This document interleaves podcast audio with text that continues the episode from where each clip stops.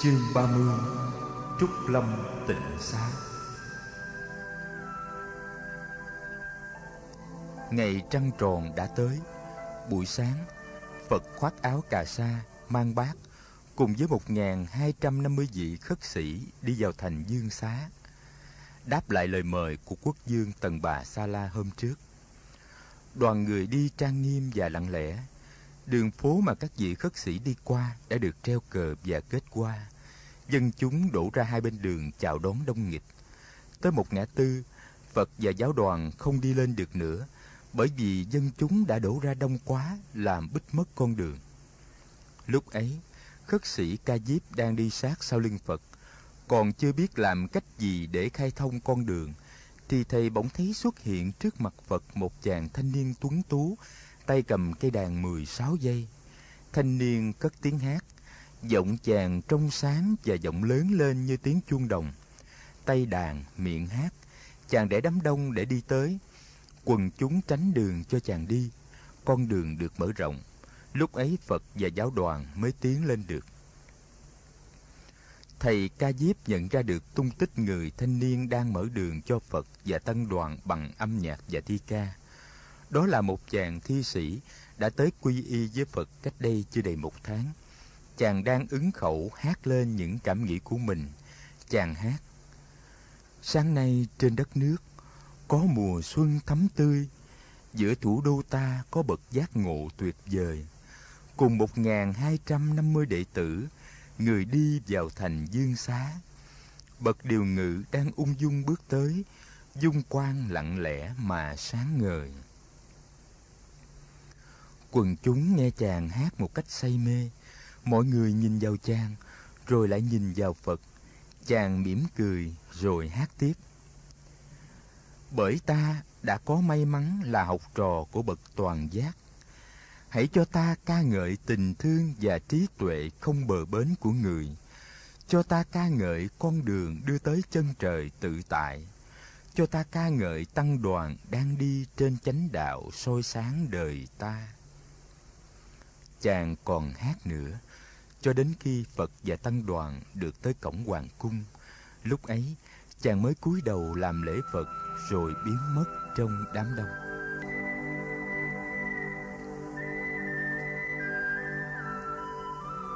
Vua tần bà sa la đích thân ra tận ngọ môn để đón chào phật và tăng đoàn. Các nhân sĩ và các tân khách của vua có tới hàng ngàn người cũng theo vua ra đón phật vua đưa Phật vào hoàng cung. Sân rồng đã được che nắng bởi những chiếc rạp dựng lên cho cuộc đón tiếp long trọng này. Rạp được kết bằng hoa lá rất mỹ lệ. Chỗ ngồi của Phật được đặt ở vị trí trung tâm. Chỗ ngồi của 1.250 vị khất sĩ cũng đã được chuẩn bị chu đáo. Sau khi Phật đã ngồi xuống trên ghế của người, vua Tần Bà Sa La thỉnh cầu các vị khất sĩ và toàn thể quan khách an tọa. Vua ngồi một bên Phật, phía bên kia là khất sĩ ca diếp. Ngôi chủ khách đã phân, thái tử a xà thế mang nước và khăn ra cho phật rửa tay chân. Tiếp theo, quân hầu cũng đem nước và khăn cho tất cả các vị khất sĩ rửa tay chân. Lễ tẩy tịnh đã xong, vua đích thân đứng dậy cúng dường các thức ăn cho phật. Vua cung kính sớ các thức ăn vào bát của người. Trong khi đó, phu nhân của vua, hoàng hậu di đề hy hướng dẫn người hầu trong hoàng cung cúng dường các thức ăn cho các vị khất sĩ. Phật và giáo đoàn khất sĩ mặc niệm và chú nguyện trước khi ăn. Vua Tần Bà Sa La và tất cả các quan khách cũng đều giữ im lặng trong thời gian dùng bữa. Trong sáu ngàn tân khách của vua, không ai là không cảm nhận được sự thanh tịnh và an lạc thoát ra từ nhân cách của Phật và của giáo đoàn khất sĩ. Sau khi Phật tăng đoàn và quan khách đã thọ trai xong, bình bát của các vị khất sĩ được người hầu đem rửa và trả lại cho mỗi vị.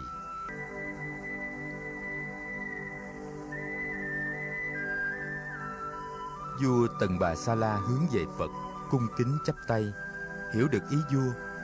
Phật lên tiếng dạy về chánh pháp. Người nói về năm giới như là phương thức tạo dựng và bảo vệ hòa bình và hạnh phúc trong quốc gia. Người nói về năm giới có thể được nhận thức như là những nguyên tắc sống chung hòa bình và an lạc trong gia đình cũng như ngoài xã hội. Giới thứ nhất là không sát hại. Giữ gìn giới này là để nuôi dưỡng lòng từ bi. Tất cả các loài sinh vật, từ người cho đến chim muôn và cầm thú, loài nào cũng sợ chết. Nếu ta biết tôn quý sự sống của ta, thì ta cũng phải biết tôn quý sự sống của những loài sinh vật khác. Không những ta không được tiêu diệt sự sống của con người, mà ta còn nên tránh việc tiêu diệt sự sống của các chủng loại khác. Ta phải sống hòa bình với con người và sống hòa bình với các loài sinh vật khác. Nuôi dưỡng được lòng thương, ta làm cho cuộc đời bớt khổ và đẹp đẽ thêm lên. Nếu mọi người trong nước đều biết giữ giới không sát hại, thì đất nước sẽ không bị loạn lạc và dân chúng được sống hòa bình. Khi mọi người thương nhau và đoàn kết với nhau, thì dân giàu và nước mạnh, không nước nào sẽ có đủ sức để xâm lăng nước mình. Và tuy có quân đội hùng mạnh, quốc gia sẽ không cần sử dụng đến. Quân đội sẽ có thì giờ để làm những công việc xây dựng đường xá, cầu cống, chợ búa và đê điều. Giới thứ hai là không xâm phạm đến tài sản của kẻ khác. Nếu tài sản của mình là do mình tạo ra bằng sức làm việc hàng ngày của mình, thì không ai có quyền xâm phạm đến. Tất cả những lời nói và hành động nào nhằm tước đoạt tài sản ấy đều được xem là phạm giới. Không được ăn trộm, ăn cướp, lường gạt hoặc dùng quyền lực mình để cưỡng chiếm tài sản của kẻ khác. Lợi dụng sự khờ khạo, sức lao động của kẻ khác và hoàn cảnh khó khăn của họ để làm giàu cũng phạm vào giới này. Nếu dân trong một nước mà biết hành trì giới này thì trong nước sẽ có công bằng xã hội và những tội ác như cướp của và giết người sẽ giảm bớt rất mau chóng. Giới thứ ba là không xâm phạm tiết hạnh của kẻ khác. Ngoài vợ mình hay chồng mình, người giữ giới không được chung chạ với kẻ khác. Giữ được giới này thì tạo được đức tin và hạnh phúc trong gia đình mình, đồng thời cũng tránh được sự gây ra đổ vỡ khổ đau trong các gia đình khác. Muốn có hạnh phúc, muốn có thì giờ và tâm não để lo việc ích quốc lợi dân thì nên tránh việc có nhiều tỳ thiếp. Giới thứ tư là không nói dối và những lời gây chia rẽ căm thù. Lời nói phải phù hợp với sự thật. Có thì nói có, không thì nói không. Lời nói có thể tạo nên niềm tin và hạnh phúc. Lời nói cũng có thể tạo nên đổ vỡ và sự thù oán. Có khi còn đưa tới sự chém giết lẫn nhau. Có khi lời nói cũng có thể tạo ra chiến tranh. Ta phải rất cẩn thận cho lắm mới được. Giới thứ năm là không uống rượu và không sử dụng các chất ma túy. Rượu và các chất ma túy làm cho ta mất sáng suốt. Khi say, ta có thể tạo ra nhiều đổ vỡ cho bản thân, cho gia đình và cho tổ quốc.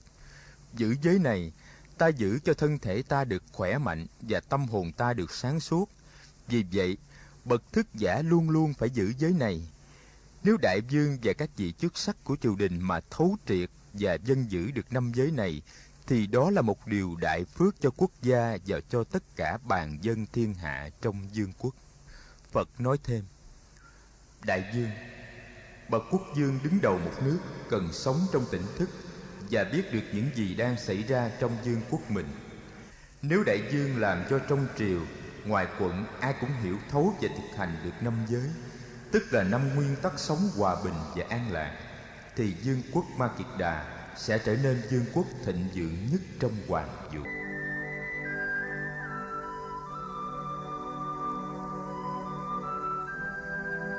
Phật ngừng lại Vua Tần Bà Sa La sung sướng tiến tới trước mặt Phật và làm lễ với người. Hoàng hậu Di Đề Hy cũng đứng dậy từ chỗ ngồi của bà, cầm tay Thái tử A Xà Thế, bà đi tới trước Phật. Bà dạy Thái tử chắp tay thành búp sen để vái chào người, rồi bà nói: lại Phật Hôm nay có Thái tử A Xà Thế, con của con Và nhiều trẻ em khác, con của các vị dương tử đại thần và quan khách. Các em đông có tới bốn trăm đứa. Xin Phật đem lòng thương xót chỉ bày cho thiếu nhi con đường của tỉnh thức và của thương yêu. Nói xong, hoàng hậu sụp xuống lạy Phật. Thái tử A Xà Thế cũng được bà bảo sụp xuống lạy Phật Phật mỉm cười đưa tay cầm lấy tay Thái tử Hoàng hậu quay lại làm dấu hiệu. Tất cả các thiếu nhi có mặt đều được đưa ra trình diện. Đây toàn là trẻ em nhà quyền quý và khá giả, nên em nào cũng được phục sức rất tươm tất. Trai cũng như gái, đều có đeo vòng ở cổ tay và cổ chân. Các em gái mặc những chiếc sari lộng lẫy đủ màu, trông rất tươi mát. Thái tử A Xà Thế cũng ngồi xuống ngay với chân Phật. Phật nhớ lại những em bé nghèo mà người đã gặp với cây hồng táo ở ngoại thành Ca Tỳ La Vệ. Người tự hứa là mai này về lại quê hương sẽ đi tìm gặp lại những em bé như thế để làm cho tròn ước nguyện. Người nói, Này các con, trước khi ta được làm người, ta đã từng làm đất đá, cây cối, chim chóc và muôn thú. Các con cũng vậy. Trong những kiếp xưa, các con đã từng làm đất đá, cây cối và chim muôn. Ngày hôm nay ta được gặp các con, cũng có thể là vì trong những kiếp xưa ta và các con đã từng gặp nhau. Chúng ta đã có thể làm cho nhau sung sướng, chúng ta cũng đã có thể làm cho nhau khổ đau. Hôm nay, ta muốn kể cho các con nghe một chuyện đã từng xảy ra từ hàng ngàn kiếp trước. Đây là chuyện một con cò, một con cua, một cây bông sứ và rất nhiều tôm cá. Hồi đó, ta là cây bông sứ và trong số các con có thể có đứa đã làm con cò có đứa có thể đã làm con cua và có nhiều đứa có thể đã làm tôm cá trong câu chuyện này con cò là một đứa nham hiểm và có tính hay lường gạt. Nó đã làm cho biết bao con khác chết chóc và khổ đau. Hồi đó, như các con đã biết, ta làm cây bông sứ con cò cũng đã làm cho ta khổ đau. Nhưng ta đã học được một bài học, đó là khi mình lường gạt và làm khổ đau kẻ khác, thì mình cũng sẽ bị lường gạt và sẽ bị khổ đau trở lại.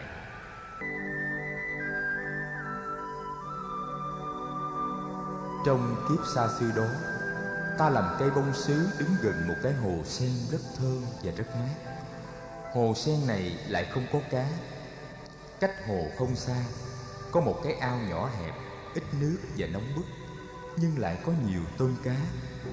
Một con cò đi ngang qua đấy, thấy tôm cá quá nhiều mới nảy sinh ra một mưu kế.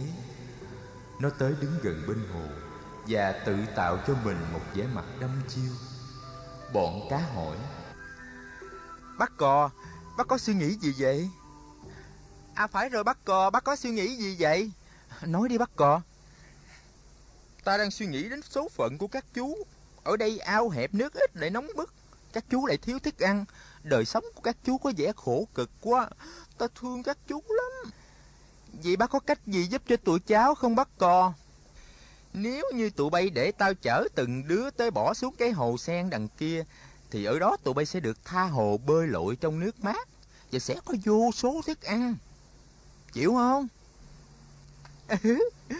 bác cò ơi từ thuở cha mẹ sinh ra Chúng cháu chưa bao giờ nghe nói là loài cò mà lại có lòng tốt với loài tôm cá. Uhm, bác bày ra cách đó chẳng qua chỉ là để ăn thịt chúng cháu đứa này cho đến đứa khác, có phải vậy không? Tụi bay đa nghi lắm. Tao là bác của tụi bay, không lý tao lại nói gạt tụi bay sao? Sự thật là đằng kia có một cái hồ sen rộng lắm, nước nhiều mà lại mát nữa. Nếu tụi bay không ưa thì một đứa hãy theo tao qua đó xem Xem xong tao lại trả nó về đây để nó báo cáo lại sự thật cho tụi bay biết. Ừ? Bọn tôm cá châu đầu vào nhau để bàn luận một hồi lâu. Cuối cùng chúng cử một bác cá nhám đi với con cò. Con cá nhám này đã già, thân thể cứng gần như một cục đá. Nó bơi lội giỏi đã đành, mà nó cũng có thể di chuyển dễ dàng trên đất cạn. Con cò cấp lấy con cá nhám vào mỏ và bay về phía hồ sen. Nó thả con cá vào hồ sen để cá bơi lội thỏa thích và đi thăm mọi nơi trong hồ. Quả thật, hồ rất rộng, nước rất mát và thực phẩm rất nhiều. Một lát con cò chở con cá nhám về ao và nó kể lại tất cả những gì nó đã thấy cho dân chúng trong ao nghe. Các con biết không, bọn tôm cá nghe kể rất lấy làm vui sướng. Chúng yêu cầu con cò chở chúng sang hồ Mỗi chuyến một đứa. Con cò bằng lòng. Nó cấp con cá đầu tiên vào mỏ và bay đi. Nhưng thay vì thả cá xuống hồ sen Nó bay về phía cây bông sứ. Nó buông cá vào một cái chỉ ba của thân cây. Nó dùng mỏ rỉa cá ra và ăn thịt con cá. Ăn xong, Nó hất xương cá xuống gốc cây bông sứ. Rồi nó bay về phía ao để chở một con cá khác Và luôn luôn bỏ xương cá xuống gốc cây. Ta là cây bông sứ. Ta chứng kiến tất cả những điều này. Ta rất tức giận con cò, Nhưng không thể nào ngăn cản được con cò. Các con biết không? Cây bông sứ chỉ có thể đâm rễ sâu thêm vào mặt đất, Mọc cành mọc lá và ra hoa, Nhưng không thể chạy đi đâu được. Ta không thể chạy tới ao để dạch rõ cho bọn tôm cá biết âm mưu của con cò. Ta cũng không thể vươn cành ra để ngăn con cò, Không cho con cò ăn thịt cá. Ta đứng yên chịu trận. Mỗi lần cò mang tới một con cá Và mỗi con cá cho toét ra để ăn thịt là mỗi lần cây bông sứ đau đớn rúng động cả châu thân Nhựa cây như chảy dồn dập hơn Da cây như co rúm lại. Có khi cây bông sứ rung rung Và những giọt sương rơi xuống Như là cây cũng biết khóc. Con cò không để ý tới những dấu hiệu đó. Ngày này sang ngày khác Nó mang cá tới cây bông sứ để ăn thịt. Ăn hết cá, nó ăn tới tôm. Đống xương cá dưới gốc cây đã cao gần hai cái thúng lớn. Các con biết không, là một cây bông sứ. Ta biết mình có bổn phận nở hoa để làm thơm, làm đẹp cho núi rừng. Nhưng ta rất đau khổ vì không làm được gì để cứu bọn tôm cá. Nếu ta là một con nai hoặc một con người Thì ta đã có thể làm được một cái gì đó. Đằng này ta bị chôn chân xuống đất không đi đâu được với niềm thương trong lòng. Ta thầm nguyện, sau này nếu được làm thú hay làm người, ta sẽ gắng hết sức để bên chừng kẻ yếu và ngăn chặn không cho kẻ hung bạo và giảo quyệt đi lừa gạt và tàn sát kẻ khác.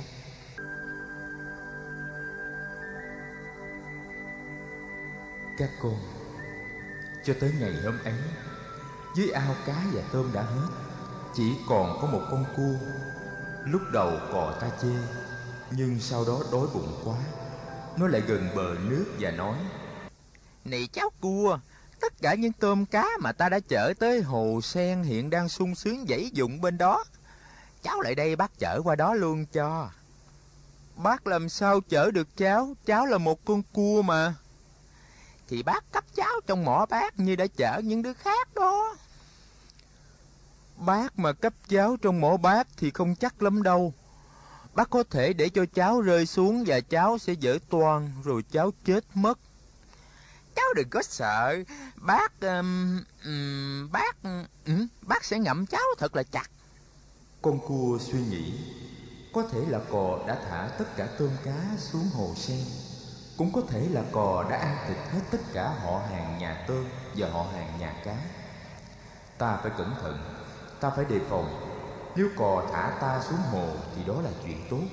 Nếu cò muốn ăn thịt ta Thì ta cũng sẽ có cách để tự vệ Nghĩ như thế Cho nên con cua nói với con cò. Bác ơi Mỏ bác không đủ mạnh để giữ cho cháu khỏi rơi đâu. Bác phải để cháu bám vào cổ bác Bằng hai cái càng của cháu mới được. Con cò lúc đó đã bằng lòng ngay.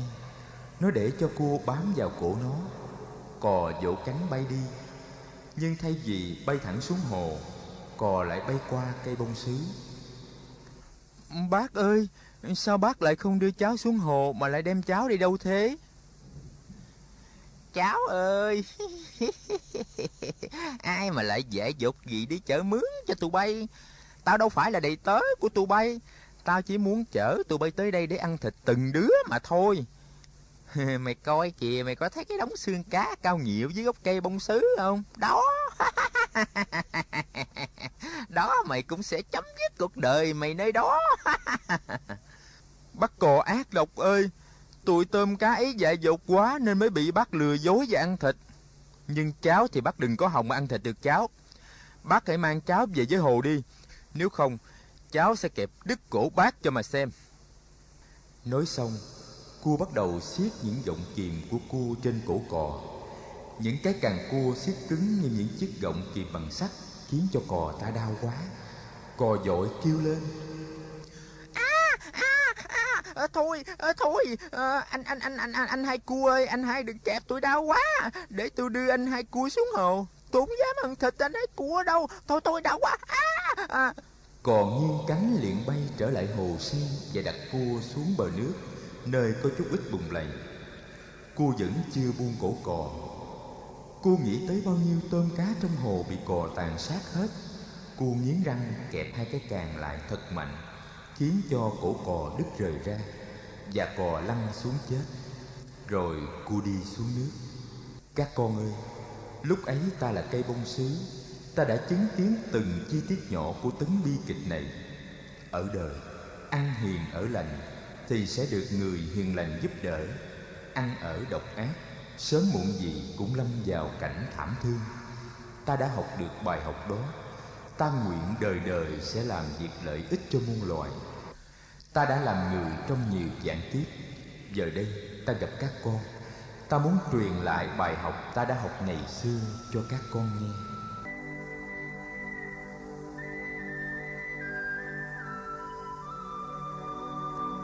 Tất cả các thiếu nhi có mặt đều chăm chú nghe phật thuật chuyện tiền thân. Đứa nào cũng thương cho cây bông sứ và cho tất cả những loài tôm cá đã bị lừa gạt. Đứa nào cũng căm giận con cò và khen con cua là biết lo xa. Phật lặng yên và bọn thiếu nhi quay lại thầm thì với nhau về câu chuyện người vừa kể. Vua tần bà sa la đứng dậy, đi tới trước phật. Vua chắp tay lại làm lễ người vua nói hôm nay bậc tôn quý trên đời đã ban cho người lớn và trẻ em một bài học thật quý giá. Trẫm mong thái tử a xà thế thấm nhuần được lời dạy và đạo đức của người. Dương quốc ma kiệt đà có được may mắn lớn nên người mới dừng chân quằn quá nơi đây. Trẫm có một món quà muốn dâng lên bậc giác ngộ và tăng đoàn của người. Không biết người có chịu cho trẫm cái hân hạnh được dâng cúng món quà ấy không? Phật không nói. Người đưa mắt nhìn vua có ý muốn vua nói tiếp vua im lặng một lát rồi nói về phía bắc thủ đô Dương Xá có một vườn tre rất rộng và rất đẹp mà trẫm gọi là Trúc Lâm. Trúc Lâm cách cửa bắc của kinh đô chỉ chừng hai dặm. Công viên này rất yên tĩnh, rất mát mẻ và có rất nhiều con sóc hiền lành.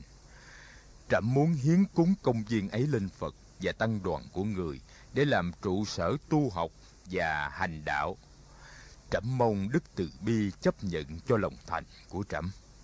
Phật suy nghĩ đây là lần đầu tiên một cơ sở được hiến tặng cho giáo đoàn để làm nơi tu học. Các vị khất sĩ cũng cần có một căn cứ để an cư trong mùa mưa. Ta nên chấp nhận tặng phẩm này. Nghĩ như thế, Phật mỉm cười và gật đầu ưng thuận. Vua Tần Bà Sa La mừng rỡ. Vua nghĩ là cơ sở đó có thể giữ được bậc giác ngộ lâu dài trong vương quốc của mình. Trong số các vị tân khách có nhiều người thuộc giới lãnh đạo Bà La Môn, họ không mấy quan hỷ về quyết định này của vua, nhưng họ giữ im lặng. Vua truyền đem ra một cái bình vàng. Ngài tự tay làm lễ rót nước trong bình lên tay Phật và trang trọng tuyên bố. Bạch Thế Tôn, cũng như nước trong chiếc bình vàng này chảy vào tay người, khu vườn Trúc Lâm đã được trẫm hiến tặng cho người và giáo đoàn do người lãnh đạo. Lễ bàn giao đã xong, cuộc thừa tiếp giáo đoàn đã kết thúc. Phật và một hai trăm năm mươi vị khất sĩ từ giả hoàng cung.